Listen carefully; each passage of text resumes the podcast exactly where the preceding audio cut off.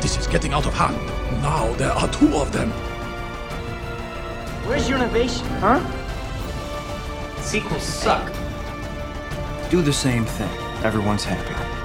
It's all about money, boys! Here we go again. Whosoever holds this hammer, if he be worthy, shall possess the power of Thor. Hey guys, and welcome back to another episode of Franchise Fatigue. This is a show where we talk about film series one movie at a time. I am your host, Gabe Green, and as always, I'm here with my co host, James Hamrick. What's up, dude? Oh, nothing much. Uh, finally feel like I'm having a bit more free time to to watch movies and and uh, enjoy some downtime. So this past week's been pretty good. Nice. Just wait till you start a job, and that all just evaporates. I know. All right, so uh, we are currently working our way through the uh, phase one of the MCU. Last week we did Iron Man 2, and this week we'll be talking about Kenneth Branagh's Thor. And I feel like last week was a bit of a downer with that movie, but uh, I think this one's going to be a lot more fun seeing as we both really, really like this movie. Yeah, I I I really like Iron Man 2, but that comes with caveats. Whereas with Thor, this is mostly just going to be some mostly uninhibited praise. Yeah. But before we begin our discussion on that, I want to ask you guys if you enjoy the show to please head over to iTunes and uh, get, leave us a rating and review and subscribe while you're at it. That would be very helpful. And if you want to follow us on Facebook, uh, you can keep up to date with all the latest episodes as well as give feedback that we will read on the show. And speaking of that feedback, I asked, asked on Facebook what our listeners thought of this film. Hillary said, meh. And uh, boo on you, Hillary. James, not me. Uh, some other James said, my least favorite of the MCU. And uh, Aaron, an intellectual, said, I love the Shakespearean take on the first Thor. It was somewhat different than the usual origin, but it also felt familiar. I thought Thor is highly relatable, and his journey to being worthy of his hammer seemed like a parallel with being worthy of godhood and the duties that come with it. Good take. Uh, Joseph, he's like brother to like me or something, uh, said, loved it. Fantastic Shakespearean tale that was directed superbly by Branagh. Also, Dutch angles. Dutch angles indeed.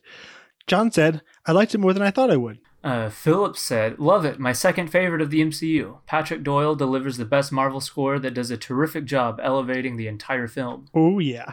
And then on Twitter, our pal Byron Lafayette at Byron Lafayette said, One of my favorite MCU films. It's wonderfully filmed. I like this. Another! And before we move into the main discussion, uh, we're going to dive a little bit into the behind the scenes uh, journey of this film from comics to the big screen. Um, so now it, it's, I guess, it's pretty obvious that Marvel did not create Thor. Uh, but as far as comic iterations, in 1957, Jack Kirby wrote and illustrated a Thor story for the DC Comics series Tales of the Unexpected. Uh, then in 1962, he, along with Stan Lee and Larry Lieber, it's just always, always these three guys. Um, created the character for the Marvel universe in the Journey into Mystery series. I, and I love these the early uh, names for the series back in the you know, the, 50s and 60s. They were a lot of fun. Yeah. Uh, he then became a founding member of the Avengers the next year in 1963. And over the years, he's made various uh, appearances in animated shows, and he even made an appearance in uh, Bill Bixby's The Incredible Hulk TV movie, The Incredible Hulk Returns. Uh, I've seen clips of that. It's somewhat dorky. Then in uh, 1990, after making Darkman, Sam Raimi wanted to make a film with the character. He worked with Stan Lee to create a treatment. Then they then they pitched to Fox, and it was rejected because uh, uh, Sam Raimi said that the studio had said comic books don't make good movies. Hmm. Um, then in the late 90s, there was talk of a Thor TV series starring Tyler Mane. Uh, he's the guy who played Sabretooth in the first X Men movie. Then in 2004, Sony bought the rights to the character with the possibility of David S. Goyer writing and directing. That guy's got like his figures in all kinds of comic book movies. So that, but that never happened. And in 2006, Paramount acquired the distribution rights, and Marvel was laying the groundwork for the future MCU. And Mark Protosevich was hired to write the film. This, like Iron Man and the Incredible Hulk, was going to be independently produced by Marvel. In 2007, Matthew Vaughn was hired to direct the movie. He was then asked to rewrite Protosevich's script uh, in order to bring the projected budget down uh, from 300 million to 150 million, and the plan was to shoot it in 2008 for a June 2010 release date. Uh, but then in 2008, Vaughn left the project, and uh, Guillermo del Toro was approached, but he turned it down to direct The Hobbit which also didn't happen. DJ Caruso was uh, was also in talks to direct. Uh, thankfully, that did not happen. Uh, but in December of 2008, Kenneth Branagh was hired uh, to direct for a June for a July 2011 release date. I can actually find very few details about the the actual writing of this film. Along with uh, Mark Protosevich, uh, Thor comic writer J. Michael Straczynski has a story by credit. I really liked his Superman Earth One series. As far as fully credited writers, X Men First Class writers Zach Stentz and Ashley Edward Miller they were brought on to rewrite the script. Um, Fantastic Four: Rise of the Silver Surfer writer Don Payne also has a story credit. Those three uh, share the main writing credits. So when it came to uh, cast the film, for the character of Jane Foster, uh, Natalie Portman signed on, and you're going to see a common theme throughout some of these uh, casting decisions. There's a quote from her where she said, uh, I just thought it sounded like a weird idea because Kenneth Branagh is directing it. So I was just like, Kenneth Branagh doing Thor is super weird. I've got to do it. Here's another quote. It's not exactly about the, the casting decision, but it's, it's kind of sad considering like after this the character's kind of non-existent. But she said, I signed on to do it before there was a script, and Ken, who's amazing, who is so incredible, was like, You can really help create this character. I got to read all of these biographies of female scientists like Rosalind Franklin, who actually discovered the DNA double helix, but didn't get the credit for it. The struggles they had and the way uh, that they thought, I was like, what a great opportunity in a very big movie that is going to be seen by a lot of people to have a woman as a scientist. She's a very serious scientist because in the comic she's a nurse and now they made her an astrophysicist. Really, I know it sounds silly, but it is those little things that make girls think that it's possible. It doesn't give them a role model of, oh, I just have to dress cute in movies. Uh, but then Jane Foster just kind of disappears in the MCU. So I guess she did feel the same way about Alan Taylor as she did Kenneth Branagh. I guess not. Uh, for the character of Heimdall, Idris Elba was hired. Elba said, Branagh called me up personally and said, I know this isn't a big role, but I would really love to see you play it. It's Kenneth Branagh. I was like, definitely. Something very annoying. Uh, the Council of Conservative Citizens um, proposed a boycott, insisting it was wrong for him to play a Nordic god, which I mean, why are we even really caring about this stuff? But he kind of took that in stride. I mean, I guess it does sort of make sense that a small insular community like Asgard is going to have all, a wide variety of race, but this movie really isn't concerned all that much with actual logistics. So, and I mean, it's Idris Elba. Why are you ever yeah. going to complain about getting Idris Elba in your movie? Uh, for the character of Dr. Erik Selvig, Stellan Skarsgård was hired, and he said, I chose Thor because of director Kenneth Branagh. The script was nice, and we got to rehearse and talk to the writers and do some collaborating in the process to make it fit us, so I had a very happy time on it. What I always try to do is immediately do something I just haven't done so I get variation in my life. I've made about 90 films, and if I did the same thing over and over again, I would be bored by now. I try to pick different films. I go and do those big ones, and having done that, I can usually afford to go and do some really small, obscure films and experiment a little. So evidently, Kenneth Branagh's name has some real draw for actors. For the titular character of Thor, the role was initially offered to Daniel Craig without the need of an audition. That's such a different movie. I know, it's weird. I wonder what that would have looked like. Uh, he turned it down, however. Uh, additionally, Charlie Hunnam, Alexander Skarsgård, Joel Kinnaman, Kevin McKidd, Brad Pitt, Channing Tatum, and WWE star Triple H all auditioned. Alexander Skarsgård would have been funny. Yeah, some chemistry there. Um, Tom Hiddleston also auditioned, though he, uh, while he didn't get it, that wasn't exactly such a bad thing, and we'll obviously talk about that later. You can actually see there's like a, a video out online of his kind of screen test with like he's shirtless and he's actually pretty ripped with a hammer and all that. It's it's so weird to see though. So Chris Hemsworth had only recently made the move from Australia and was finding difficulty uh, in finding an agency. Uh, he auditioned for the role, was but was uh, turned down before the chance to actually do a, a, screen test. Afterward, younger Hemsworth brother Liam auditioned and tested for the role, but he too was turned down. Uh, and Chris Hemsworth was actually shooting Cabin in the Woods when his current agent convinced Feige to let him do uh, another read again. Uh, Cabin in the Woods was directed by Drew Goddard and written and produced by Joss Whedon. Uh, and this was prior to Joss landing the Avengers job. And during that shoot, Goddard and Whedon were actually giving Hemsworth advice on how to play the character and which comics to read and stuff like that. Um, and so once the actor was finally able to screen test, it became clear to, to Feige and Branagh that, that this was going to be their Thor. Um, for the role of Fandral, uh, it was originally given to Zachary Levi, as I, I, think a lot of people are aware of now, but he had to step away due to scheduling conflicts. Uh, and he was replaced by Stuart Townsend. But days before Stuart was uh, days before filming, Stuart was let go. Uh, and the role would later go to Joshua Dallas. That's what happened with when he was playing Aragorn. Yeah, I know. This would be this is the second time he was replaced late in the game for a high uh, high profile film, with the first one being Fellowship of the Ring. Guy cannot catch a break. Or maybe he's just bad to work with or something. Who knows? That's the thing. Like maybe he's not a bad actor. he's just not a not a good dir- uh, actor for a director. Something. Uh, between uh, between um, Townsend being let go and Joshua Dallas being hired, though, Dominic Cooper was also considered but turned down. But he would come back in a later Marvel film. Um, for the character of Laufey, Colm Feore uh, was hired. He said the Shakespearean training he shared with Hopkins and director Branagh helped keep production moving briskly.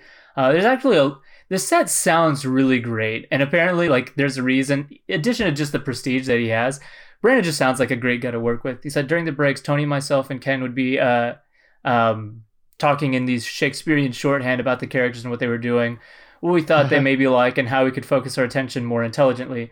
These were discussions that took no more than a few minutes between takes, but they allowed Ken, Tony, and me to understand uh, each other instantly without Ken taking an hour away to explain the actors exactly what was going on. So that was enormously helpful.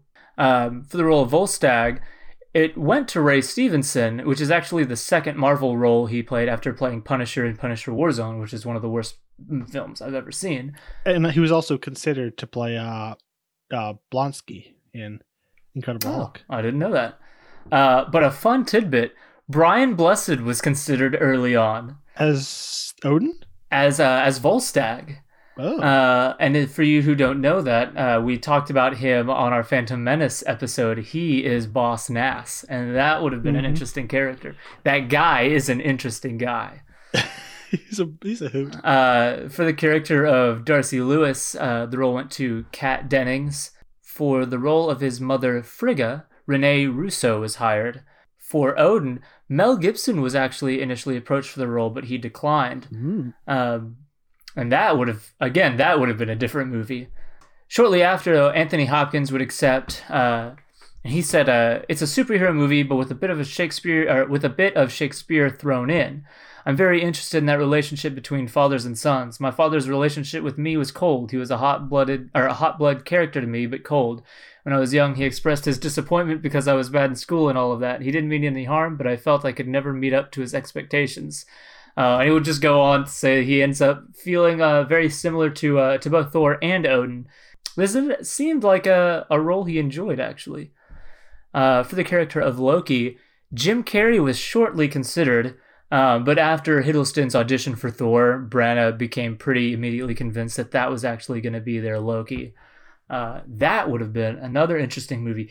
It, I think it could have either been really great or just you know, Batman Forever hammy and awful. Uh, for the character of Hogun, uh, Tana- uh, Tadanobu Asano was hired.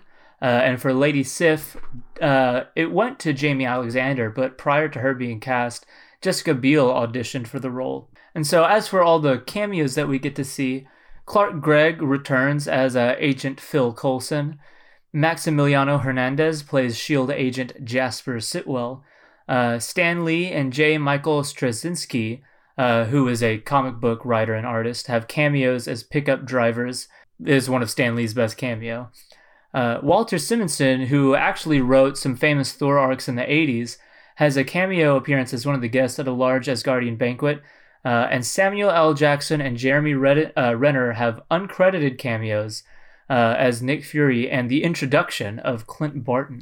So filming began in 2010 at the Raleigh Studios in California.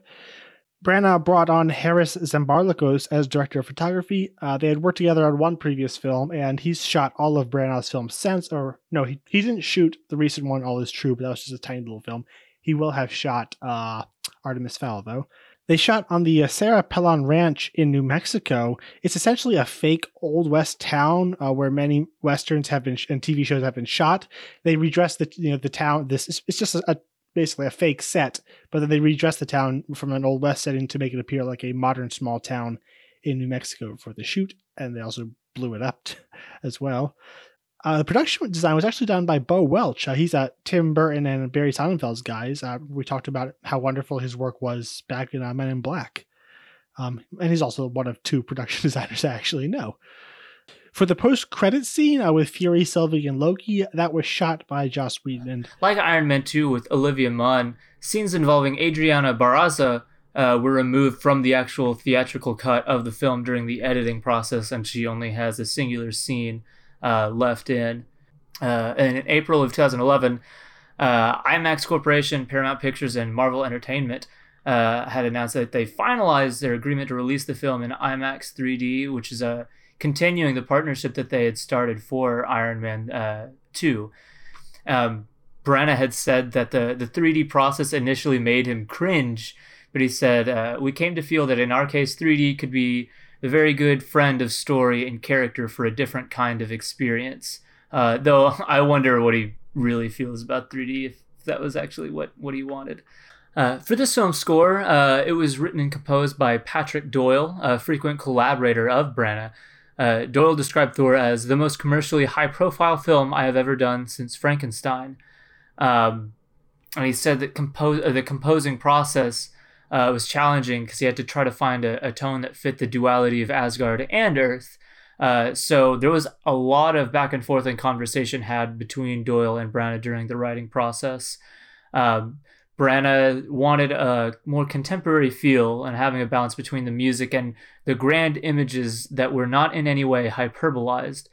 Um, and so the composer said, or so uh, Doyle said, uh, he wanted to implement a strong sense of melody, uh, which he, Branagh, responds to in my work. Uh, Doyle actually comes from a Celtic background, so he was already familiar with uh, with Norse mythology. Um, so he uh, kind of out of this old Celtic folk song, uh, which was the inspiration for Thor's main motif. Which now I want to hear this folk song. Me too. Uh, also, the song Walk by the Foo Fighters is featured both in the film as well as during the credits. Premiered at the Event Cinema Theater in George Street, Sydney on April 17, 2011. Um, and then it would open worldwide on May 6, 2011 in the United States. Uh, and a little fun fact uh, it opened in 3,955 theaters, 214 were IMAX 3D, and 2,737 in 3D, which was a record amount at the time. So James, uh, do you remember your first experience with this film, and uh, what have your and how have you felt about it over the years since then? Uh, so I remember the first time I watched it. Um, I went to see it with both of my brother-in-laws. One of whom is a huge, huge comic book fan um, was really excited about what Marvel was doing, and he knew all about Thor. So I kind of had somebody to ask questions, you know, about who this is and who that is, and you know, I knew nothing about the character. So anytime anything would happen in the movie that I didn't know, he was over there going like, "Yes, that's all." You know, just talking about how cool it is. Uh, a memory that I, I have very clearly is uh during the compound scene whenever you see the hand come into frame reach for the rifle and then move over to the bow he just lets out this like very just instant like yes uh, and so i got excited just because it's fun watching other people get excited um, but i really really loved it initially um, and i i've loved it ever since it was uh, we my younger sister saw it as well and we all enjoyed it so much that um, as soon as it came out to buy our mom I, I don't know she was at walmart getting something but she saw it and she bought it and that became uh, like one of our go-to movies. Um, it's weird to think because you know it's a part of the MCU and it's still this running franchise. But I was I was a lot younger back then. I was still at home. Like don't even know if I was. I, I wasn't even in high school at the time. I think. Uh, regardless of, of wherever I was, it was a movie that we watched day in and day out. Uh, that and Avengers and Iron Man 1 are probably the movies from the MCU that I've seen the most. Um, and then I went a while without watching it. So I always knew that I enjoyed it, um, but I kind of forgot about the film itself. And then I think probably just a couple years ago, rewatching it during a marathon, and it completely reminded me of why I fell in love with it. And I I would say I'm just as big of a fan now as, as I ever have been. So I actually had a very different uh, journey with this film. I have a very clear memory of seeing the trailer uh, when I was at I was I forget I forget what we were seeing, but we are we are in the theaters and the trailer came on and I thought it was the stupidest thing I'd ever seen because I wasn't aware that Thor was a comic. It's like they're making a, like a big blockbuster action movie with the Norse god Thor in modern times, like Hollywood has truly run out of ideas. And I remember that, and then I didn't think much about it since after that. And then after it come out, I know some friends of ours really recommended it, so we we kind of sat down and watched as a family, and I really didn't like it. Uh, although at the time you're thinking I was coming off, you know, Iron Man, Iron Man Two, The Incredible Hulk, this original Spider-Man trilogy. I was really coming, I was really starting to love superhero films, and I came in, I came into this movie expecting a, a normal superhero movie, and it, it really wasn't. It, it, felt kind of goofy and just very anticlimactic to me. I just not not nothing about it really appealed to me and so I spent several years just not really liking this film. Uh, then over, over these, I rewatched a couple more times, and something about it just started appealing to me. Um, I think probably just as the MCU grew and I came to appreciate the character of Thor, I just after a couple more viewings, just something clicked, and I just I, f- I figured out what the tone was that Branagh was going. I really started to appreciate uh, Thor, Thor's character arc and Loki and Odin, all the different characters, just something about it clicked, and I just came to kind of love this movie. You know, so much so that me and you did an underrated episode on Thor a few years back. We just think this movie isn't, you know, nearly as appreciated as it should be. So yeah, I've I've really come on a long journey from you know, not liking it at all to thinking, you know, it's might it might just be the most underrated film in the MCU for me at this point. So James, uh, what is about this film that uh, that really works for you? Um, the the main thing for me is is tone. It mm-hmm. doesn't exactly depart from I guess what would be described as you know like the Marvel formula in terms of structure. Um, though I think it definitely has things that even make it unique uh, on that front. But this movie stands on its own in just presentation. This movie is like one of the most open-hearted, earnest, pleasant movies one ever, and especially so in the MCU.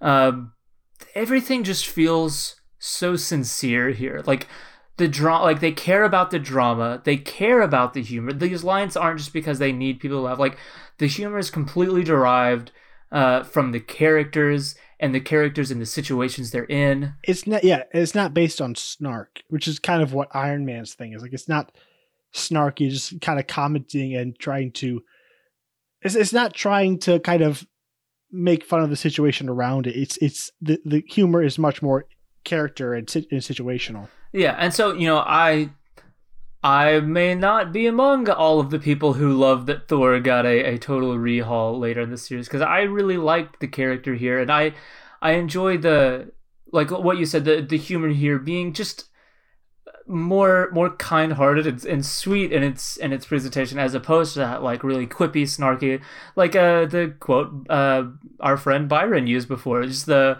uh, very good. Uh, another, and he just he smashes it, and and uh, one of my favorite moments is when he goes in to take a picture, and Thor just has that giant goofy grin on his face, and it's just... yeah, that, that's something I noticed in this last viewing is that we are constantly like the whole it's a comedy it's a fish out of water comedy of thor in the modern world yet nine out of ten films would have accomplished the majority of their humor by turning thor into an idiot and having us just laugh at thor like oh he does these stupid things because he's from somewhere else. But thor even though he's walking around and going to pet shops asking for a horse he still comes off as you know intelligent and smart and you know capable like none of it comes at the expense of the character. It's just it's the, the humor, as you said, is it's, it's kind hearted humor.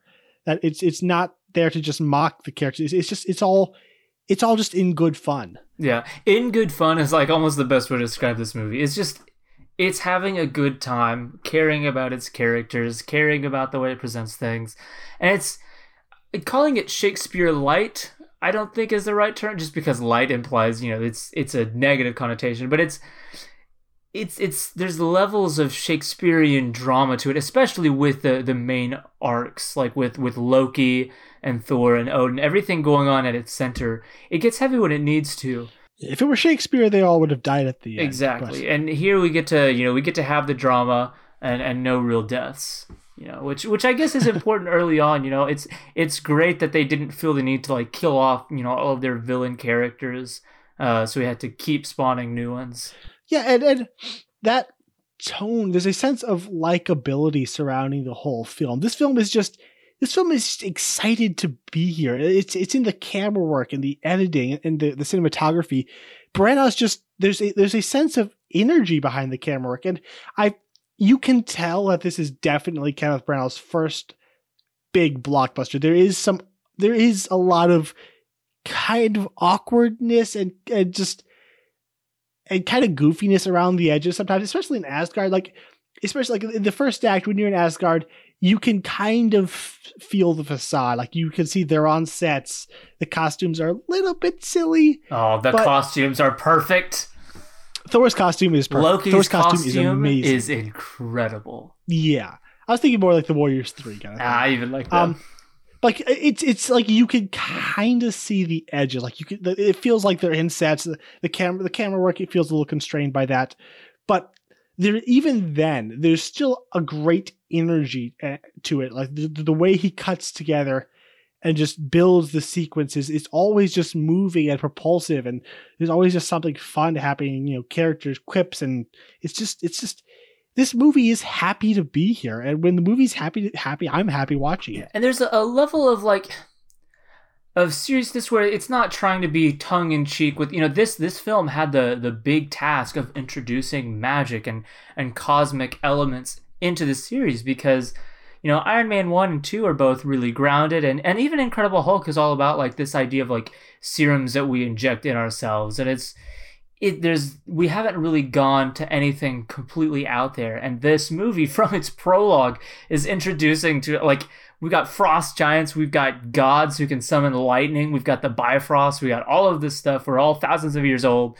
And it just it like what we said with with the whole fish out of water and the fish out of water aspect to me can get annoying in a lot of films. But here it's like this is my favorite i guess depiction of that or, or one of my favorites uh, because like you said it's it's not trying to mock itself. I think of the scene where uh, thor is explaining to, to jane um, uh, the, the tree uh, with the with all the nine realms connected, and he's like, you know, like uh, I come from a place where science and magic is the same, but you could just so easily have her like make some sort of offhand joke, whereas I like, uh, no, we call it science. like, well, yeah, it's magic and or whatever, but it's just it's presented like this is how it is and and you've got the really really sweet version of the sons of odin track played over that scene as they're talking. It's just it's so nice in the way it presents these things and it's not having to try to undercut itself or, or make it more palatable like oh it's it's it's it's really sad like don't worry about it. It's like no it's just it's presenting itself and it's existing. Yeah and just with that prologue it's just like this, this is the realm of the gods and it's awesome and just have fun. Like there's it there's it feels absolutely no need to explain itself to to to um to kind of hold back on anything. It's just we're just here in Asgard. These people are gods. They you know just Heimdall he can see everything. Cool. Loki's a trickster. It's just like this is just how the world functions and all the characters just accept that it feels kind of weird in this modern age where we that we have to approach fantasy with like an edge of cynicism. There's also there's no there's there's no need for realism in the way the way this film is presented. You know, As, Asgard is just shiny. You know, in Thor, in Thor two, that you know they tried to make it more dirty and grungy, and, and, you know it works well enough in that film. But here, everything's shiny. All the the armor is shiny. Everyone's beautiful. It's just this is the god. This is the realm of the gods. The no- normal rules and, and the way th- the way that you think things work, it's just not that way. His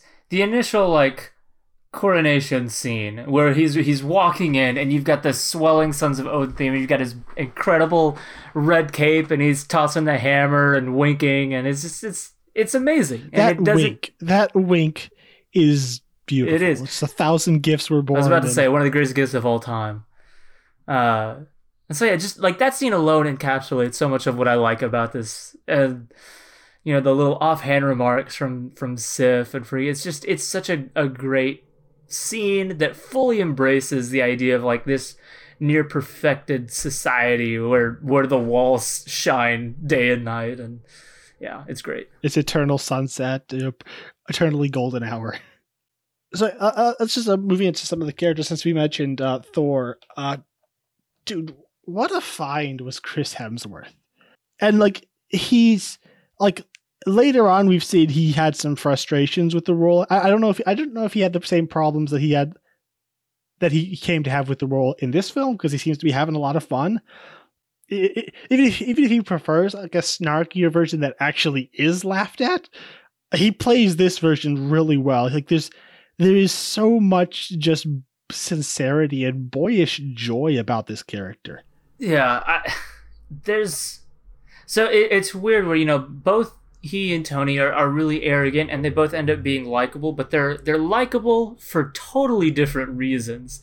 He's got a, a very like Channing Tatum vibe where it's just like it's like this 12 year old kid in this big muscular man's body where he's, he's got that kind of like boyish grin and, and he just wants to go and fight something but it's because he thinks it's the right thing to do and it's kind of hard to get mad at him even when he's messing up. He's like he's benevolent in his arrogance while still very much being prideful. Uh, it, it, they just managed to to create a character who is in need of growth without just making it unbearable to be with him. Uh, and something else I really like about the character is his arc. You know, and it's a very it's a simple arc where he he starts out he needs a lesson in humility and how to rule rightly and and this and that, uh, and he you know ends it noble and, and ready for kingship. And so it's it's very basic stuff, but the way it's played is just so much fun to watch.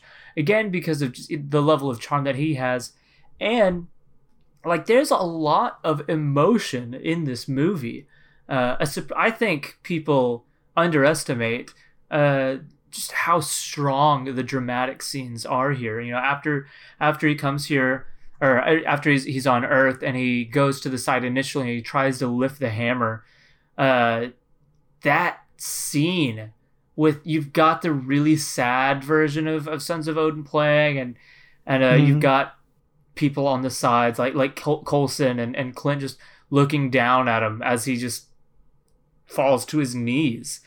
Something about that shot of like Coulson, like dr- water dripping off his face in kind of slow motion as he fails to pick up the hammers, is so tragic. I know it's and it gives you all of the feelings you need in that scene. And then one of my favorite scenes in the whole movie is whenever uh, Loki talks to him while he's sitting in the chair and Coulson is gone and and he's uh, Thor is told, you know, dad's dad's uh, in the Odin sleep and No, he told his, Oh. his father's dead. Oh, that's right. That's right. Uh, I thought what he said something like "Mother fears he."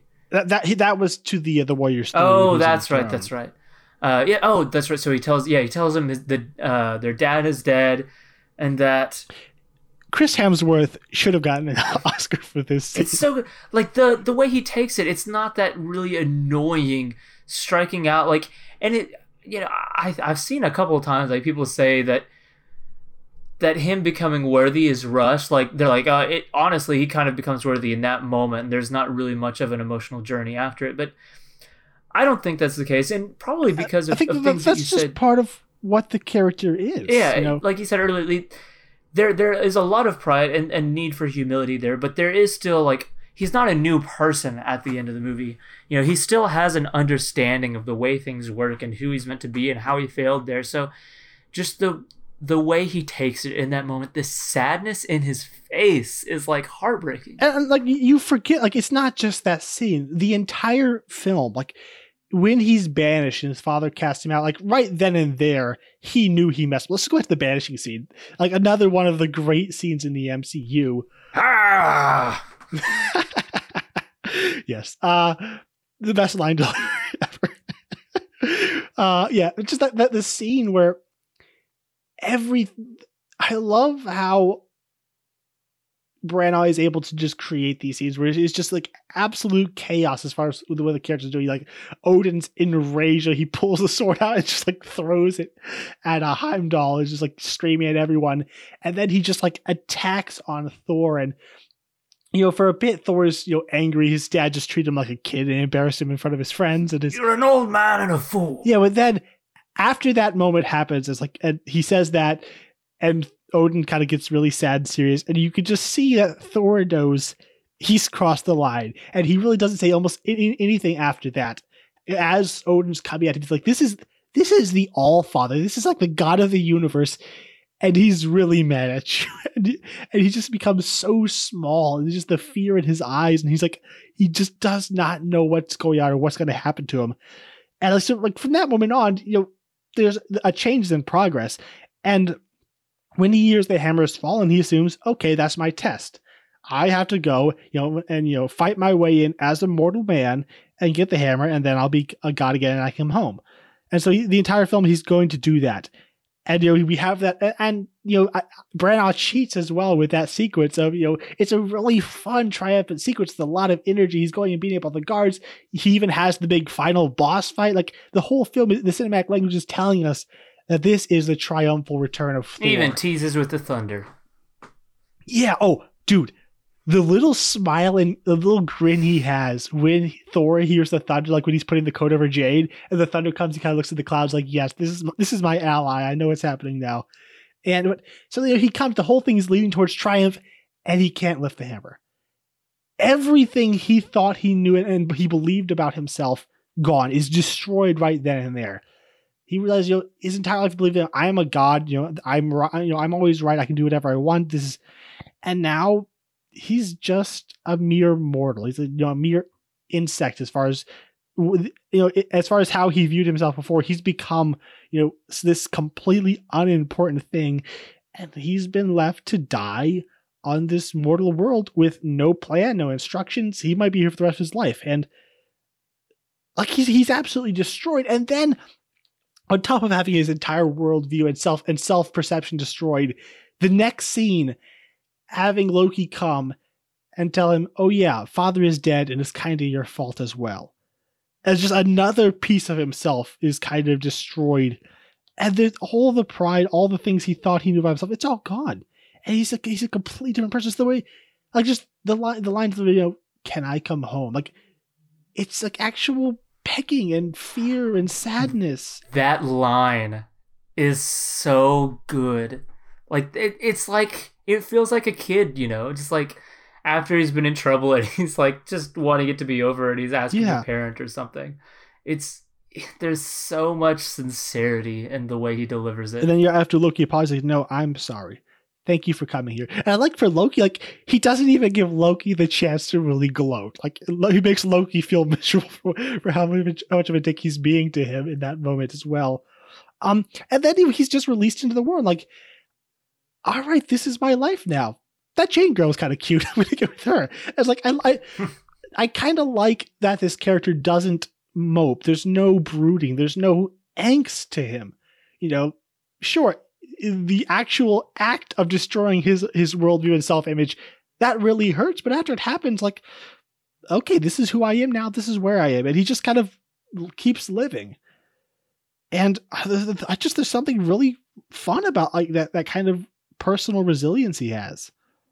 And since we're kind of talking about the overall story, um, I, I do have one major issue with this film, and that's kind of that's the way the romance plays out. I, th- I feel like the, the, the second act in this film is kind of rushed. I think a little bit of that does come to. I, I think you know Thor's arc might be a little rushed. I think it's very well done, um, but I think it.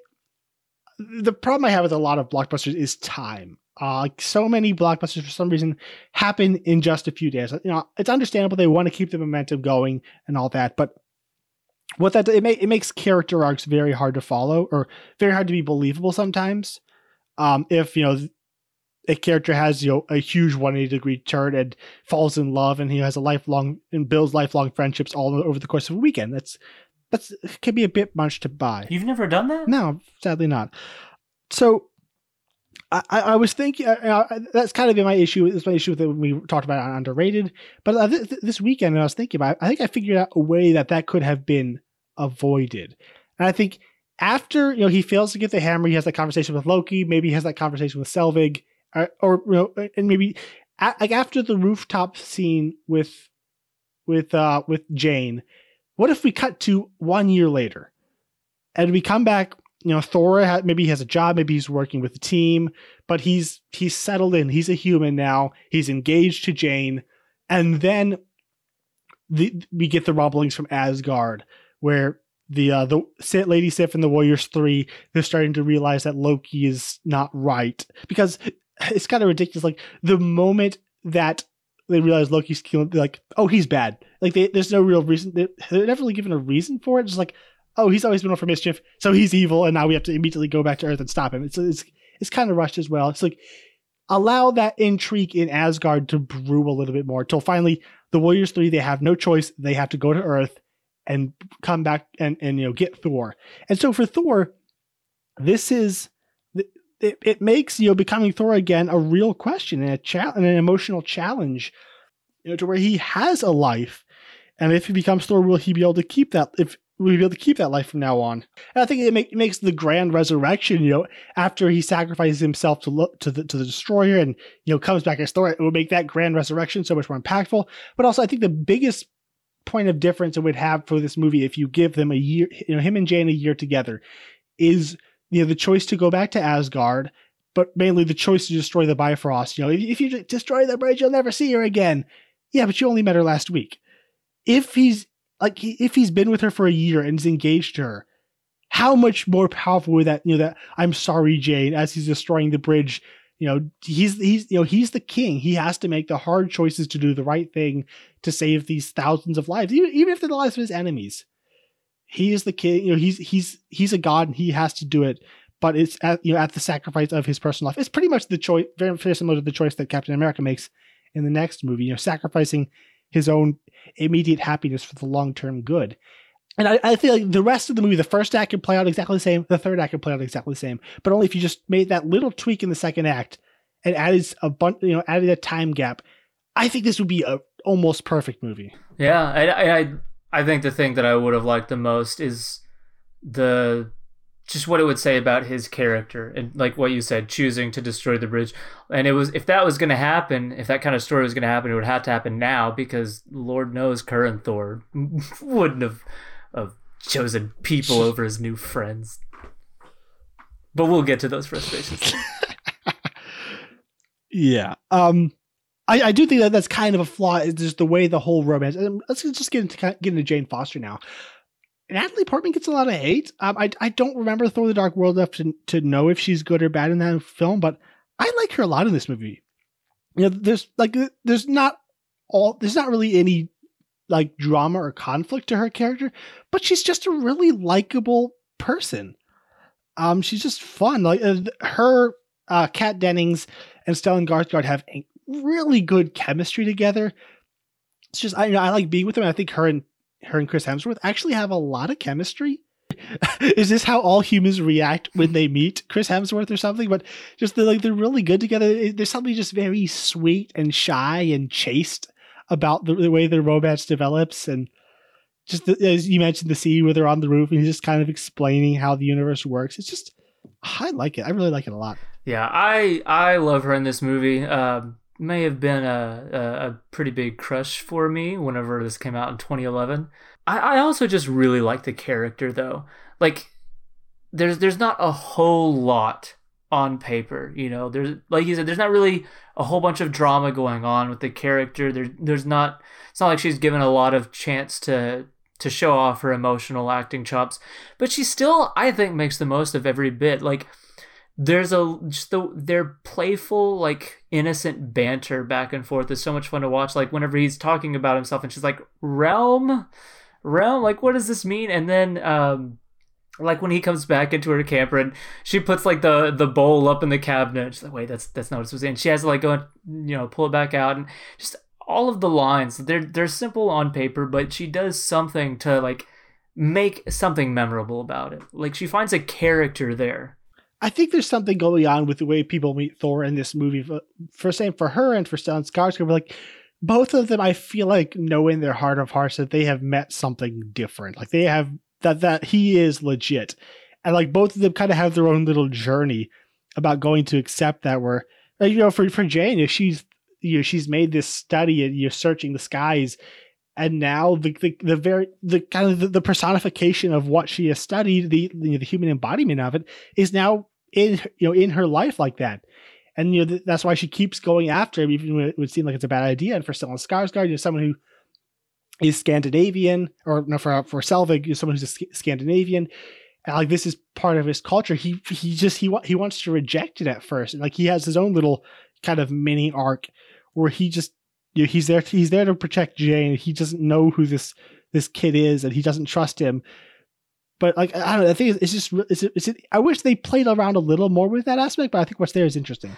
Yeah, and I mean, like you said, there there's a the dynamic between Kat Dennings and uh, Skarsgård and Portman is I could watch a non superhero movie with just them and probably be completely entertained, just because there's there's a real sense of like history with them, um, and and I love Skarsgård's performance, like this guy who really does just want the best for Jane, and he's he's kind of like taken upon himself to to look after her since she's so ambitious and like her her ambitions kind of maybe to him blind her from from some of the dangers of what they're doing. And so he's he's there to to protect her when she's not going to be looking. And and I, I love you know the scene where where he has the the boiler makers uh with mm-hmm. with Thor and he asked me like hey just I I need you to leave just for for Jane's sake you can't stay here uh, and and again with with Skarsgård, that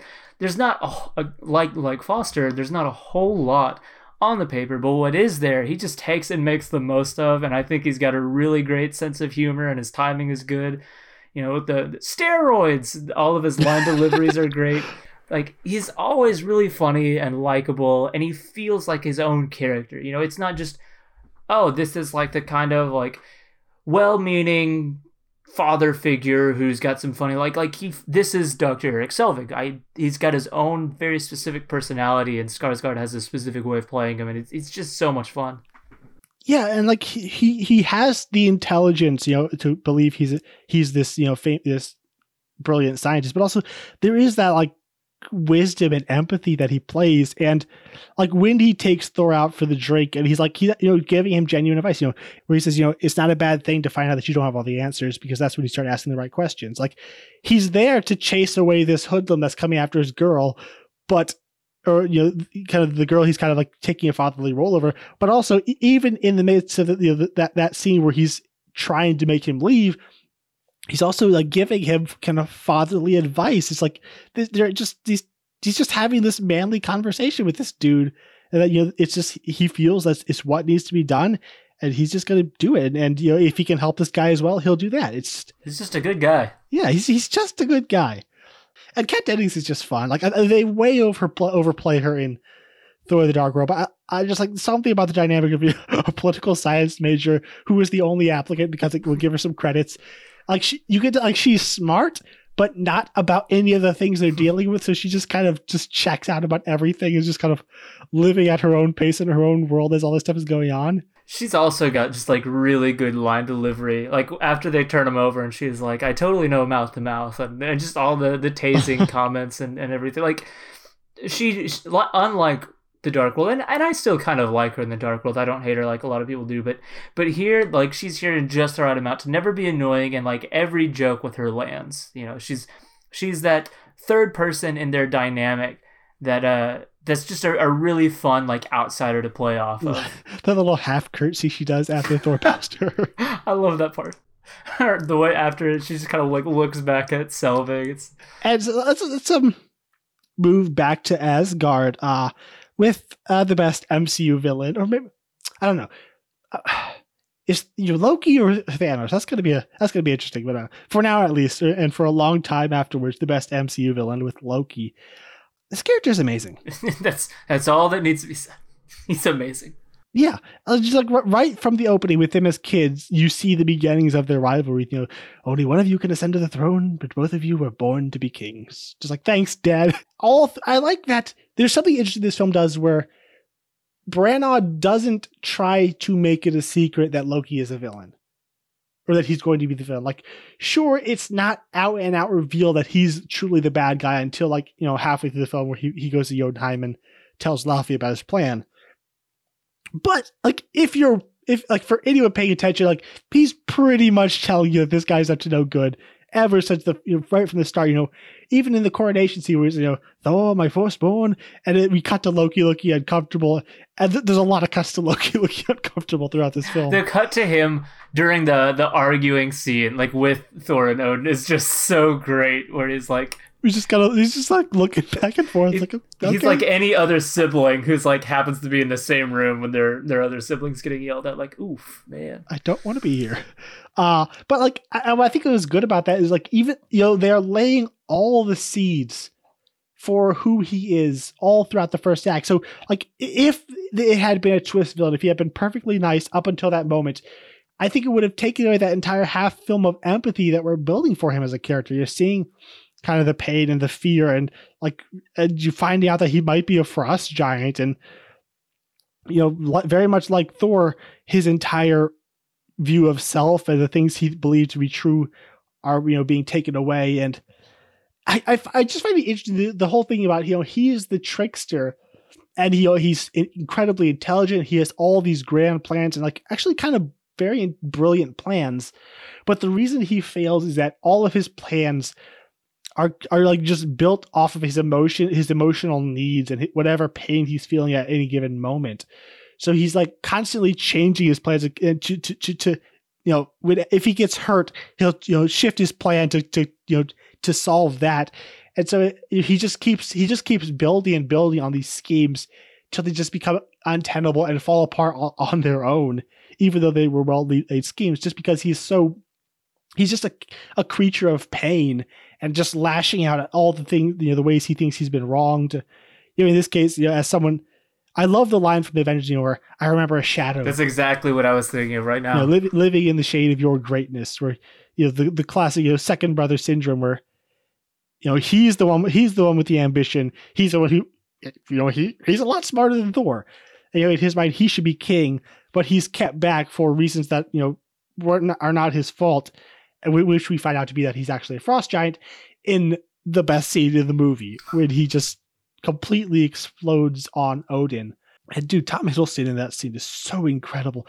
I love it where he like he never have a frost giant sitting on the throne of Asgard. Just, that's the monster that you the parents tell their children about, like where he's just like he can't even get all the words that have been building up for years out of him in this moment. Um, but also like, the the way the relationships work, where like I think he he genuinely cares about Odin. Like when he when, when he collapses, like it looks like there's genuine worry in his eyes. Um, but he's always gonna choose himself, and you try try to do the thing that'll make that'll, fix his pain. And so the the whole plan about you know, destroying the frost giants, you know, to prove that he's the worthy king, and to go through to go through all of that, and to still have his father say no, Loki, as you he's like, I could have done it, father, for you, for all of us and all of that's just thrown back in his face. Even though he's been the villain, just doing horrible things throughout the entire film, Odin's comeback still really hurts. Yeah, it's this to me. The reason that he works so well as a character is because I do think that he thinks he's the best role for it. He thinks that this is the right thing, and he does have a level of care and concern. Like like whenever his, whenever Ode collapses you know like that sense of panic. I don't think it's like this oh things aren't going according to plan. He's this is his dad and he seems genuinely concerned. There's there is a love. Even after learning about the lie there's still love from Loki towards him and that that line that you just uh, quoted like that the ending scene with him uh, whenever he's shouting like for all of us for you like I think in a way he means that you know, it's it's not, and it, it's also why I'm I'm too glad uh, that that they didn't do like this pull the rug out from under you and show you that he's a villain, um, because I think that by being with him through all of it and seeing his frustrations and experiencing like the concerns he has and stuff it just it makes him a really sympathetic character. And and in that moment you know when he's he's shouting that to to his father i'm kind of just wishing he'd be like not say something else but just like there would have been an opportunity for reconciliation. And and there's such heaviness to the words like no loki and when he lets go it means something because we've actually come to care about him and i don't know if they knew that audiences would respond so positively. But man, what a jackpot we hit with Thor and Avengers back to back with this character. Yeah. Yeah, and then speaking about that scene, you know, we talked about how this this feels more obviously like Branagh's first big blockbuster. I love their last fight scene. I I love the color. There's something the the blue and whites of the lightning in uh in the Uh, Bifrost. the Bifrost itself and, is uh, beautiful. Such a cool design. It's such a an amazing design, but like with like the the lightning freezing up, and you just got the whole scene with this bluish gl- uh, glow, and Loki's like gold and green outfit with Thor's black and red. Like the way the colors interact with the environment in that scene, and Loki stabbing the staff into the ground and jumping and kicking. Like I love that fight scene. I love the colors. I love the the different moves. It's to me a, a lot of the problems with some of these blockbusters end up happening in the third act. You know, as much as I love Iron Man one, you know, the third act is kind of just where it loses momentum for me. But I- I love this third act so much. I think it's arguably like the strongest portion. This and the, and the first Yeah, bit. it's it's just you know, two people with immense emotional pain and problems, you know, attacking each other, trying to to you know figure out their lives, and it's it's it's it's pure drama.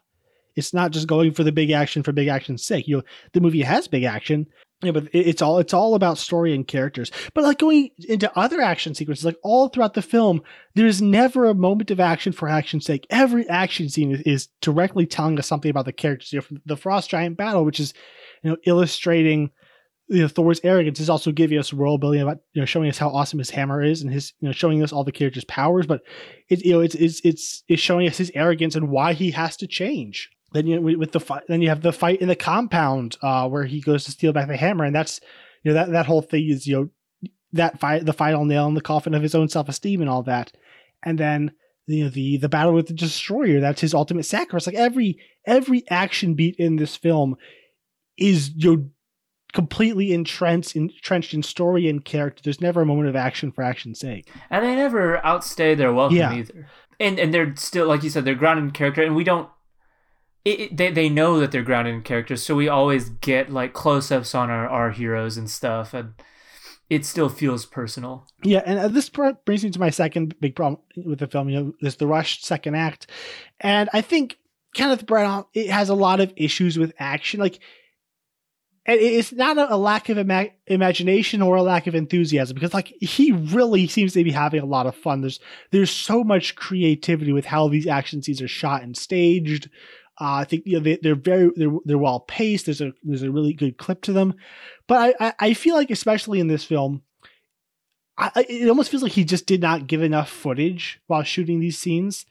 Like he like just not enough coverage. So when they were in editing, it just feels like cuts like see, shots will cut to other shots where the continuity doesn't feel quite right or or just it it's just there's a lot of like awkward weird cuts and just the way and or like speed ramping like, like very subtle thing changes in speed to like to make the timing right which just it just feels like when he was shooting he didn't quite know what he needed so he just he got a bunch of shots and then that they kind of paid for that in editing by just not having the footage to make the action look as smooth as it should. Like there's just a lot of little janky bits and quirks throughout. Do, do you notice that at all? Um, kind of. I to me, I think my only real problem uh with action is just it's like just with with the frost giant battle.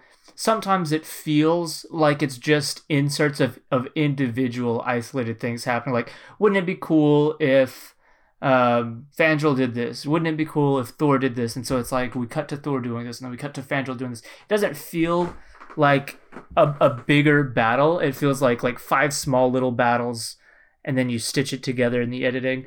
I think it still works well. I still, I mean, Oh, one, i like it. Jotunheim is an amazing design.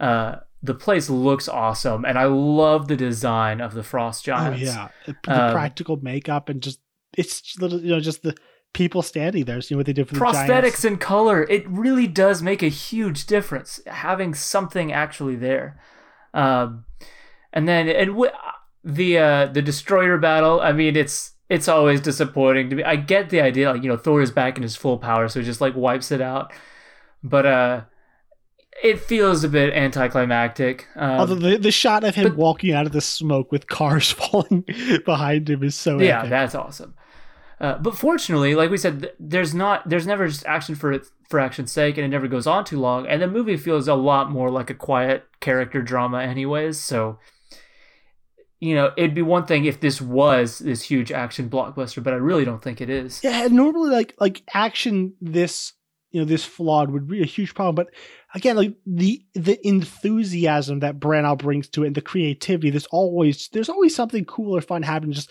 all the different ways that Thor uses his hammer in that first fight, like where he's like hitting the ground and just kind of spinning around. Just Oh, I love it. there's always something fun happening. and They're always really well paced. Uh, but the whole movie is really well paced. This, this movie just it moves. There's the, even like the, the, just the the dialogue scenes. There's always a purpose. It's just, it's just it just feels like we're always going somewhere with this movie. And and on the subject of the Frost Giants, uh, I love the character of Laufey. You know, he's he's not really the main villain because we get the Loki reveal, though it, you know it's it's teased.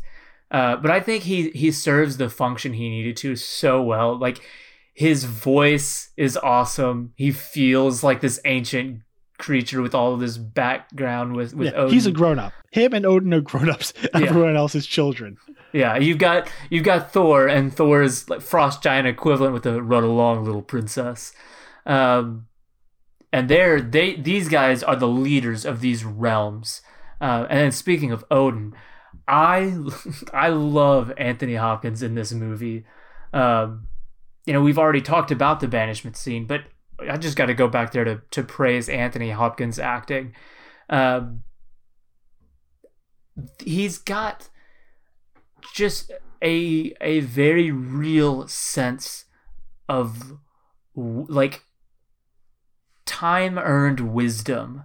Uh, he's he's very aggressive, you know, and he really just pats Thor down like a like he's a little cub. Uh, but he's he always feels so in control of the situation, and it's like in real life, this is the guy that you like you want to make sure is there if anything goes wrong. Like he just feels like he was born to be a leader on this scale, and he plays it that way. Um, but he also plays a genuine like love and concern for his kids and I, I also just I love his reading of the the spell he puts on Mjolnir, where you know as as sad as he was, and I think you know we see that it gave him a lot of pain to to banish Thor, but we hear that like that hope and expectation that Thor is gonna change when he says that like this is his plan as he sends it there. So just everything about his performance and and the scene with Loki, whenever he's trying to justify what he did, you know, uh, defending his, you know his actions you know trying to to argue that it, he, Loki wasn't just a bargaining chip to him. He's a son. It's whenever the character gets emotional it's just so good. Yeah, I like how he has completely different, uh, you know, modes of communication and, relationships with Thor and with Loki. With, with Thor, the way the when, when they're kind of communicating, like he, I feel like Odin feels like he has to uh, maintain this like really rigid position of strength. He can't. He'll. He won't. He won't acknowledge any points Thor makes. He always has to just just bat everything down. And you know he's the All Father. He's right. You're an idiot child. Shut up. And you know it's kind of like th- this very old fashioned view of like a stern father. You know he's he's he's he's pretty much right in everything he says, but just the way he approaches it is not is is only kind of in you know infuriating Thor. But also then when he approaches Loki, he's he comes with a much more delicate tact. Like he knows he's probably he's wronged Loki. He knows he's made mistakes there, and he also he probably realizes how much pain Loki is in. He comes with a much more softer and more understanding approach. Um, yeah, he's, it's like he feels like a real father with these very complicated relationships with his two sons.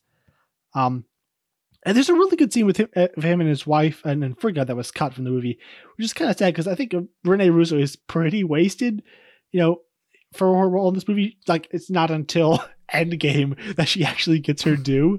But there was actually a really good scene where she kind of comes to him and ple- pleads to, uh, for him to allow Thor. And there's a kind of a really intense emotional argument between the two that was deleted, unfortunately. oh, the movie is so perfectly paced i feel like you could have inserted an extra scene and not really feel any any halt Mm. Last couple characters I want to talk about. Uh, you have Heimdall as played by Idris Elba, and this is he is like the definition of badass. There's something so just cool and composed about it. Like he's he speaks in this deep monotone. He do, he barely moves a muscle, but there is this sense of just like perfect loyalty and honor and total self possession that he he just carries. Um, like he you know he sees everything, he knows everything. No one no one can deceive him, and he's better than you, and he knows it. It's just it's awesome. and it's like there's there's nothing so like it, worthy to be excited about as having Heimdall on your side. Like whenever he's talking about the treason that they're committing, he's like asking if, if that's their plans, and he's like, "Good," and he, he completely joins them. Or no, he doesn't join Uh, them. it's He doesn't. oh, stop he doesn't. you're- You're right. Complicated fellow, but isn't he? He allows it. It's like when your your your older brother comes to your side, or something like that. The person that you need on your team has like joined. It's like it legitimizes everything you're trying to do, just because of how we don't see him really do anything, but he just he looks so powerful. His voice is so amazing, and they established his position so well that like the second Those contact lenses. Oh, they're so cool. And so it's like you understand what it means for him to like one for the what what it's got to feel like to find out that he was fooled and then to be like okay well well now we've got him technically on our side. It's just such a such a cool moment. Yeah, just, I love when Loki Loki's like, "Hey, Heimdall, you're not just womanly enough." And like he just you can't deceive him. or I love just like when uh when there when there's the Warriors three and Sif are scheming. You know, you're quiet. Heimdall might be listening. Heimdall demands your presence. We're doomed. oh, and my favorite line from is after uh, Loki banishes him, like you know, then I need no longer obey you, and just goes to chop his head off. It's he's so awesome. And then there's the Warriors three. I- feel like Lady Sif and the Warriors three are they're acting in a slightly campy, a slightly more campy movie than everyone else. There's a level of goofiness that doesn't quite gel with how emotionally real and raw, you know, Loki and Thor and Odin are. For you know, for for the longest time, they kind of annoyed me. They were a really a big sticking point. In this last viewing, I kind of just accepted. You know, I, I realized that there, there's there's something different going on with them, but I, I just I just have fun with them now. Yeah, I mean, I think one the movie is just earnest enough and takes everything in stride so well that they don't really stick out too much. Like, and even if it's a bit stylized and exaggerated, it's still like an exaggerated version of what the movie already is. To where it's like, the humor is it like the humor is in line. It's just a bit more. Uh, but I still end up. I've I've always kind of loved the characters. I, I love the line. Do not mistake my appetite for apathy. Like uh, there, there's barely anything there, but somehow like I love the costumes. I love the big red hair and beard on him. I think Jaimie Alexander looks super cool as Sif. Uh, Robin Hood looks awesome. Uh, I, I like the way they all look, and for as little screen time as they have, again, they there seems to be a genuine history. You know, as Thor is recounting everything that they've done together, and it's like, you know, who proved the. I forget what Thor says to Lady Sif. He's like, I did. He's like, right, but I supported you. like as he goes through all of it, it seems like they're recounting real stories. Like there's a as silly as they can be, there seems to be a genuine bond that exists, and I, I always really have a lot of fun. And whenever they they knock on the glass and they're standing there, Found you. I that image is awesome. I don't Yeah, care you the, the visual comedy is great. Um, then you know, Coulson is just he's awesome. I, like I don't know how you don't hate him. Just how absolutely smug he is when he's stealing all of Jane's stuff. Like he won't even apologize, but still you can't hate him. Like why? How, how does that work? Doesn't make any sense. He's he exudes like this level of likability because it's not like that. Like I'm really cool and I know he's just he's there to get his job. It's to me, it's almost like he treats Shield just like it's it's an everyman's job. Like this is his nine to five. I'm here. I'm just trying to get it done. You know, like I. I know what I gotta do. I'm not gonna hesitate to do what I gotta do. I'm not gonna be mean about it. I just gotta get in, do my job, get out. Like it's it's such a fun character, and I love that was the moment whenever he sees the destroyer is one of the the moments that really started yeah that really started to make the shared universe feel like it this was going somewhere it's like i don't know that guy never tells me anything like what that's Iron Man's not in this movie, and they just they're talking about Tony Stark. What's going on? It was it was such a cool moment. A- after Thor kills the destroyer, he's like, "You, Donald, I don't think you've been completely honest with me." Son of Coul. the last moment that I, I got to bring up is what I consider to be one of the best Stan Lee cameos. I feel like this is what a Brit thinks America is like. And, and the thing is, they're not wrong. wrong in doing so because me, whenever I watch this scene, I'm like, yep, that's like, I love it. I love that we see a giant crater and we just throw up some grills and bring out our pickup trucks. I'm like, man, that's perfect. Uh, and his the delivery of the the quote and the way it fits in with like where we left off with Iron Man 2, it's just it's such a fun scene. And I love Thor's look whenever he hears about like their a down satellite that no one can pick up, and like the smile he has, like, oh, I know what this is. Uh, just one last thing, yeah. We we talked a lot about you know uh, Branagh's direction, but we didn't really talk about this his visual direction. This is a beautiful movie. Like it's very highly saturated, very colorful, but not so much in like the really exaggerated orange and teal blockbuster look, but it still has a really strong sense of color. Um, just there's so many beautiful compositions. Like, you know, Dutch angles be damned. This movie looks beautiful. And I I don't know why he shot everything. Like I'd say what forty percent of the shots are Dutch angles about maybe. Probably it is. It's weird, but they look good. They, st- they still look great, and the, just the and not just the composition, but the camera, the camera movement. You know, it's it's all part of that sense of energy that this this movie has. Uh, uh and I, I love the way he shoots night scenes. Like he, well, he's like, like he's not going for real. Just put like a, a spotlight off, like this really bright light, to where everyone is like blasted with harsh light. There's a lot of profiles, but it looks really beautiful, especially in this the uh, the scene where Thor infiltrates the compound and everything's wet and it's raining and there's just the bright lights everywhere. Oh, it, it looks so good. Yeah, one of the biggest compliments I can give it is I hate typically Dutch angles. and I adore the way this movie looks. So it's doing something right. And I, he also like he gives the locations their own like cinematic identity in terms of the like the way he shoots it. Where uh, I think we have uh, a lot of just like slow pans in, in Albuquerque. Like he finds a way to just make it feel like this small town. Like I love the shot mm-hmm. where it mm-hmm. starts out on the street and just kind of slowly pans up to them on the roof. Dude, so there's so many like little moments. It just, he makes it feel so quaint and nice.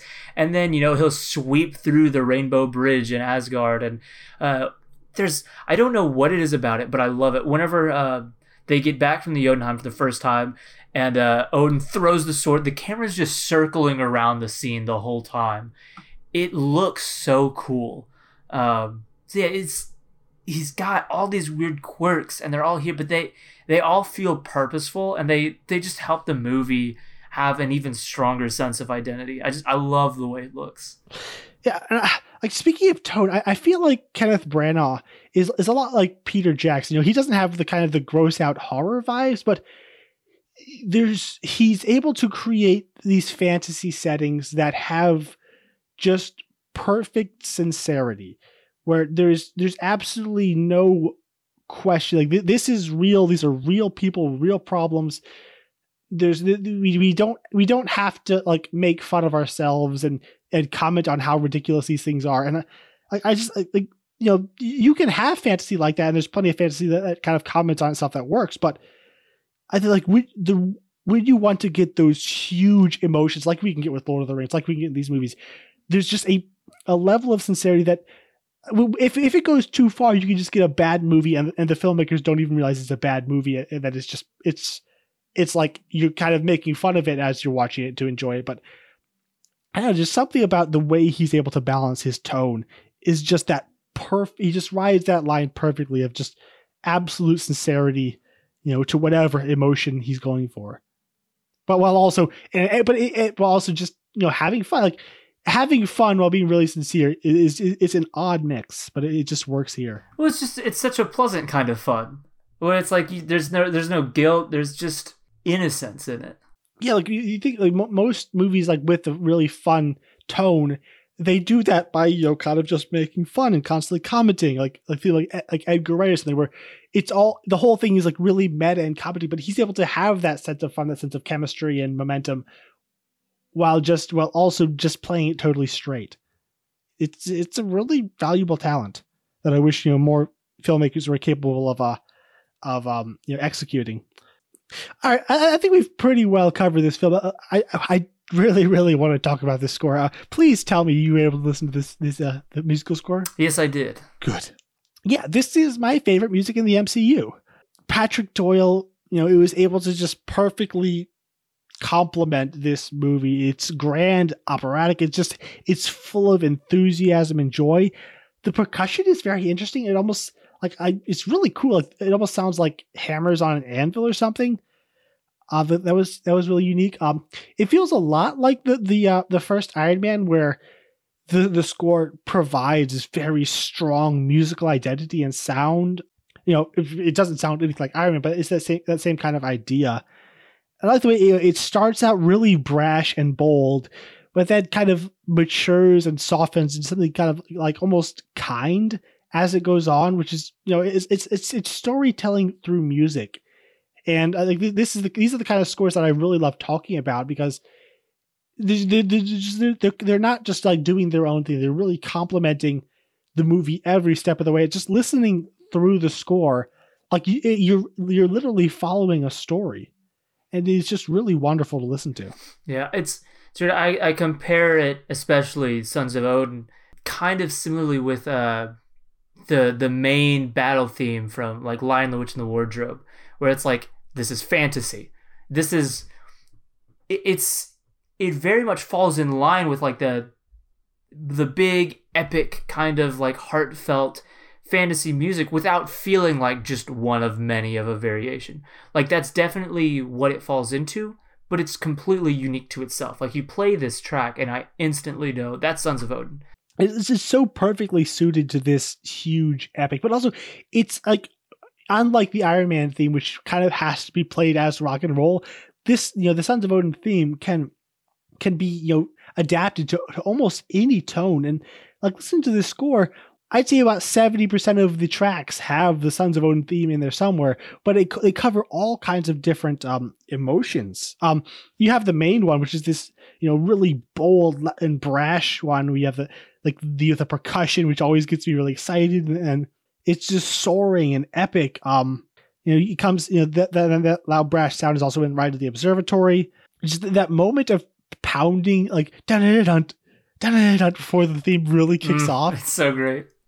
And then, you know, you have uh, Thor kills a destroyer. That also has the really bombastic sound. Uh, then it's also, there's another track where it feels like they play as like ancient and noble in A New King, where you just have the it's like very solemn and proud and full of history and memory. Then like there's a so- sad and somber twist to it, which which plays in a lot of them, uh, like like banishment, um, where it's like it's like this slow sadness and building dread, or When it plays in the compound, it's just so heartbreaking. oh yeah, where it's just just full on tragedy. The whole thing it's been building excitement and and and and then all of a sudden at the end where it's it's you know the, the, the Sons of Odin theme is just a tragedy. But also then then there's like another where it's like a a sad yet also kind of kind and healing sound, like in Loki's Lie or Forgive Me. Um, it's just this really soulful and I, I, just said kind. It's weird how descriptive that is of it. Yeah, and then also, um, then the, the final version uh would be, and then, and then another version where I said tragedy, where in uh, letting go, where he plays it in like a really heartbreaking piano solo, which brought me right back to uh to to Justice from Murder on the Orient Express. Like Patrick Doyle and his piano solos are so good. Like he just starts out the piano solo, then just slowly brings in the other instruments, and I just want to cry. It's so beautiful. It is amazing just how how the music's able to guide you and how it's like I recall a specific scene and the it's not I'm not just seeing the images in my head and hearing the lines. I'm hearing the music and and it really does affect my enjoyment and experience uh for the better. Like I always get so happy and excited at the end of the movie like as as he's standing by Heimdall and he asks, you know, if he sees her, you know, like she looks for you. And that was actually my uh my the next track I wanted to mention was the you know, can you can you see Jane? and it, it's the the Sons of Odin theme. I'm gonna say Sons of Odin a lot. It's it's playing on cello. It, like I feel like that theme has gone a, a journey because it's it's present in like seventy percent of the tracks, and we've seen it in so many you know, loud and brash, you know, tragic, triumphant, you know, heartbreaking, soft and quiet and sweet, and it's finally this like this cello. It feels like the track the, the the theme has completely matured. And it, like it's it's just it, it, my heart feels so full. Just it sounds so cheesy but like you really just feel emotionally satisfied listening to this final track. Every time this movie ends and we we hear that music and we see those last images you know and we cut to her and she's looking up i just i one i do have a, like a lot of nostalgia attached to the film because of how much we watched it. But even still i'm sure like if i watch this movie for the first time that scene is just done so well with that music. And it is amazing the the level of nuance and vari- in the variation of the of that main score. Because it's not just happy, sad, epic. It's like sad and sorrowful with no hope, you know, or or in that moment like where it's like, hey, we're we're feeling like we can be happy, like like mm. all is not right, but there's a reason to be hopeful. Like the fact that that level of nuance in a sense of like things aren't perfect, things aren't great again, crap has happened, but we might be able to get through this and there's still reason to be hopeful. Like that sentiment is fully present in that variation of the music. Yeah, there are a couple of the themes I wanted to talk about. This either like I can't figure out if it's the Bifrost theme or the theme for Earth. I mean, it shows up in Chasing the Storm, to Jotunheim, and Hammer Found, as well as a couple of the tracks. But there's like a sense of like apprehension, but also like when it when it, it fully kind of goes into itself, it's like this like wonder and exploration. Um, it's just a really f- kind of fun exci- you know energetic little theme then there's the battle theme which it shows up in frost giant battle which is a track i really, really love really just it's, it's, so exciting and propulsive it, it just ma- it's like perfect action music then there's the destroyer which has like the the earth theme mixed with the with the frost giant battle theme kind of mixed together and that, that theme also comes back in the compound in the first half where it's like a smaller, urgent, almost almost like a spy movie sound of that theme kind of plays through as he's going and you know punching a lot of guys. Uh, that's before you know, it, you know bursts out into the the the, tra- the tragedy as he can't lift the hammer. That's one of my favorite tracks because of because of how long it is. It packs so many different sounds into it, and they're all like perfect versions of that sound that that it is. Yeah, it's just a really rich score that uh, it's it's as I said it's storytelling through music. It makes it makes listening to the score on its own outside the film just a full rich experience on its own. But like you know when coupled with the film itself, it's it's awesome. The last track that I want to highlight is Science and Magic. Uh, this plays whenever they're on the roof and he's explaining to her Yggdrasil and everything, and and again like like the ending scene. It's like you can take what this scene is with just like this very earnest kind way of explaining all of these different realms. And you've got the the look where he's looking down at the paper and she just looks at him and smiles. It's just such a nice sweet moment. And you take everything that that that scene is about and you make it into a musical theme and a melody. It's it's so perfect and I think the criticisms of the Marvel music are very legitimate. I think part of that, as I said, you know, Iron Man's theme is very difficult to adapt to various emotions. I think the Incredible Hulk's theme as well. It's a, it's a good theme, but it's like it's just it's it's all about dread, and like you can't. It's it's just this kind of march of dread, and you really can't adapt that to all kinds of different circumstances. So it only fits in that one movie. Um, whereas this theme, I think, could have been used if you know Brian Tyler to use it. Could have been used you know throughout the other films. All right, so now we come to our star rating. Oh, what do you give this out of five stars, James, and how do you rank it against the uh, previous three MCU films? Uh, so like Iron Man 1, this is a four star movie, but a very, very sturdy four star movie. I don't ever anticipate getting to a point where I'm gonna bring it down any further. Uh, I can acknowledge its problems. That's funny because that's kind of exactly what we said about Murder on the Orient Express with our star ratings of it. Yeah, and maybe it's just my thoughts on on Branagh, where it's like there are problems that he has, and it's like I can think about them after the movie, but to be completely honest, I don't know if I care at all during my watch. I just have such a good time with this movie from start to finish. I'm enjoying every second of it And and if a movie can do that, if a movie can have flaws but still just give me a like a fun, enjoyable, emotional time from start to finish without me really feeling like it's it's it hurts by its flaws too much, then you know that's that's the sign of, of a movie that is it's just solid at its core that it's able to hold up even with a couple problems. Um, for ranking it uh, iron man 1 is still my favorite right here but honestly this is a lot closer to iron man than a lot of people have it like as as we continue to rank more and more there's like i think four four or five movies that occupy like the same tier where it's like the variation is just so small and uh, and it starts with with Iron Man 1 and Thor 1. Yeah, it's it's such a uh, you know we were just repeating ourselves. It's such a just a joyful little film and like sincerity is really hard to like like this is hard really hard to find in big blockbusters. Like you know you'll find it in dramas, but that's usually more of the kind of sad variety something that can you it can have the emotion, it can have the heart, the heartbreak, the tragedy, the joy, these little, you know, kind little romance, and all of that just coupled with a beautiful sincerity is so rare and almost exclusively, you know, to uh, w- within um Kenneth Branagh films. So I really,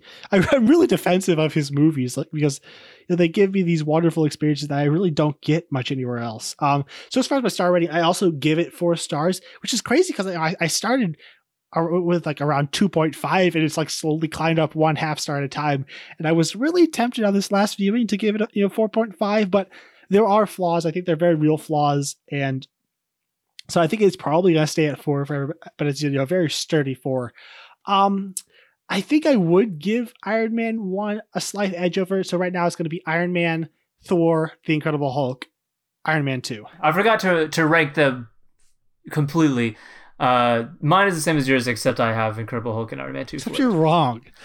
I, I don't, man, I in the moment I just have a way better time with Iron. Well, maybe not a way better time because I have come to enjoy Incredible Hulk a lot more than I than I did before. But Iron Man 2 at this point, it's also the funniest of them all, and I man, it's got Justin Hammer, and Incredible Hulk doesn't have Justin Hammer, so. so as far as far as the uh, the box office, uh, on its initial release, it earned 181 million domestically and 268 million in the foreign markets for a worldwide total of 449 million on its 150 million dollar budget. So not a huge hit at all. I think it probably made a tiny little bit of profit, uh, but it's it's the lowest grossing Thor film by a good ways, and it's in the bottom five lowest grossing MCU films as well. You know, it, di- it didn't even after the huge hit that was Iron Man 2, this just didn't catch on for some reason. As far as the critical reception, um, it got like a mildly positive reception. It holds a 77% on Rotten Tomatoes and a 57 on Metacritic, which is almost identical to what Iron Man 2 got.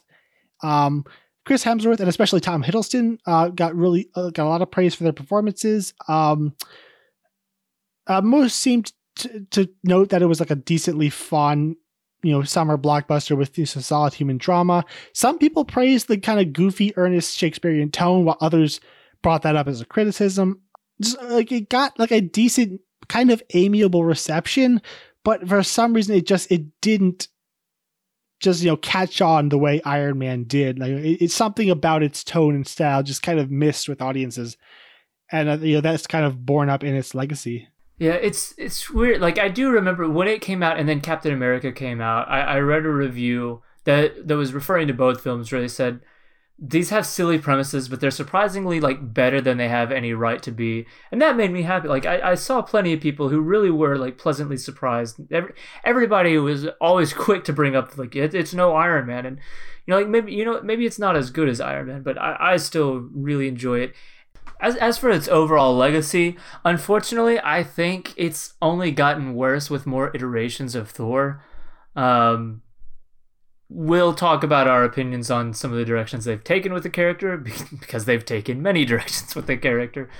Uh, uh, but with you know, Ragnarok was this huge hit and really redefined the character, and I, I really enjoyed Ragnarok, and, and they continued it uh, with Infinity War, and he's he's kind of become very very late in the game, in the end game, if you will, uh, like a fan favorite. Like after Ragnarok, he went from like a lot of people's least favorite to like a lot of people's very favorite.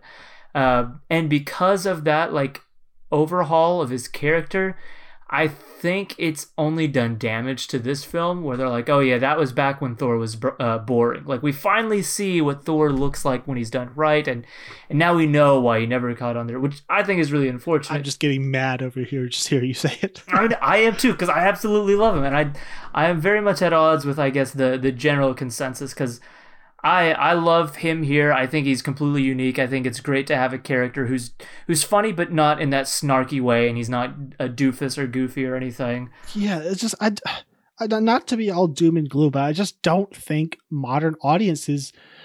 They, I don't think they know what to do with sincerity, and that makes me so sad. Yeah. So unfortunately, its legacy is. I mean, it's kind of that that seventy seven on Rotten Tomatoes. You know, like there's very few people who hate it. Although we do have, like, I mean, even with our interaction, there are people who have it as their least favorite. So it's it's rarely up on on uh, people's favorites list. But you do have people like us who have like the, there's those people in almost every group where it's like you'll find a couple at least who who really are big fans of this. Yeah, it's like even Iron Man 2 for all the flack it gets, at least it has like its no- notoriety, you know, to kind of keep as a legacy. This film almost seems kind of forgotten. Like people just don't talk about Thor that much. Like, and if they do, it's kind of dismissive. Like it gave us the best drama of, uh, at that point. It gave us Loki. Dang it. Yep. It's just sad. All right. Um.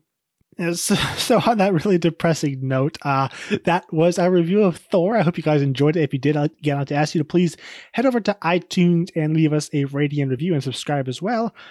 If you want to like us on Facebook, we are there as Franchise Fatigue Podcast. If you want to follow us on Twitter and Instagram, we are there as at Franchise Pod. And if you want to find our other episodes, you can go to franchisefatiguepodcast.com. And where can people follow you, James? You can follow me on Letterboxd. I am there as JL Hamry. It's JL H A M R I. Uh, I have been trying to post reviews more often there, especially since I've been watching more movies lately. Uh, additionally, you can follow both of us over at the Outer Rim, a Star Wars group. We are both admins over there. Uh, and we are coming to the the end of our marathon through Clone Wars, and we're trying to build up uh, into Rise of Skywalker. So if you love Star Wars and you want to talk positively about it, definitely join us over there. I'm also on Letterboxd. I am there as Gabriel Green. Uh, you can find me on Twitter as at Gabe A Green and on Instagram as Gabe the Great Green.